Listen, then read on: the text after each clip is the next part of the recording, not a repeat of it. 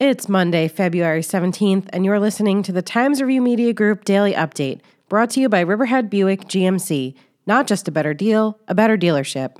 Nancy Goroff has raised more money and has more cash on hand than any of the other Democratic candidates that are lining up to challenge incumbent Republican Lee Zeldin this November, according to the latest Federal Elections Commission filings. According to the report, which ran through the end of 2019, she has raised $886,430. Mr. Zeldin has more than double the cash on hand than any of the Democratic candidates, with his latest filing showing $2.5 million raised.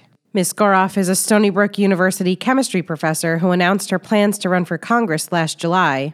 Also running for the Democratic nomination is Perry Gershon of East Hampton and Suffolk County legislator Bridget Fleming, who announced her plan to run for Congress in late November.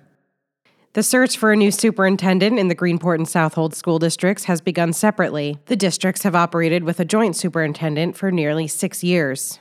Both districts are following a similar process of gathering input from stakeholder groups, according to current Joint Superintendent David Gamberg. Both searches are expected to be completed by the end of the school year. The districts share services through an intermunicipal agreement established in 2013.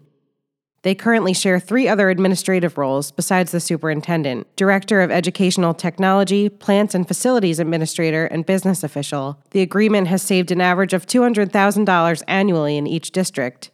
It's unclear at the time if those positions will be maintained.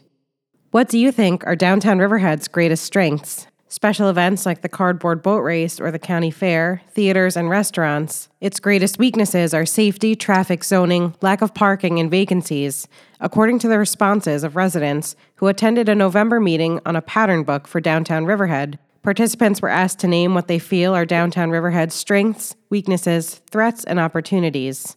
More than 1,100 people responded to an online survey about downtown Riverhead that ended Friday. 55% of respondents said that retail was the number one thing missing from the downtown area, followed by entertainment, parking, parks, and open spaces. Another 55% felt downtown Riverhead had too few parking spaces. Last Thursday, nearly 80 people attended a second meeting on the pattern book to give additional input. A consultant for the project said he expects the plan to be completed within two months. It expects sunny skies today with a high near 42 degrees, according to the National Weather Service. The low tonight will be around freezing. I'm Tara Smith, and that's our update for Monday. Check back for more news throughout the day.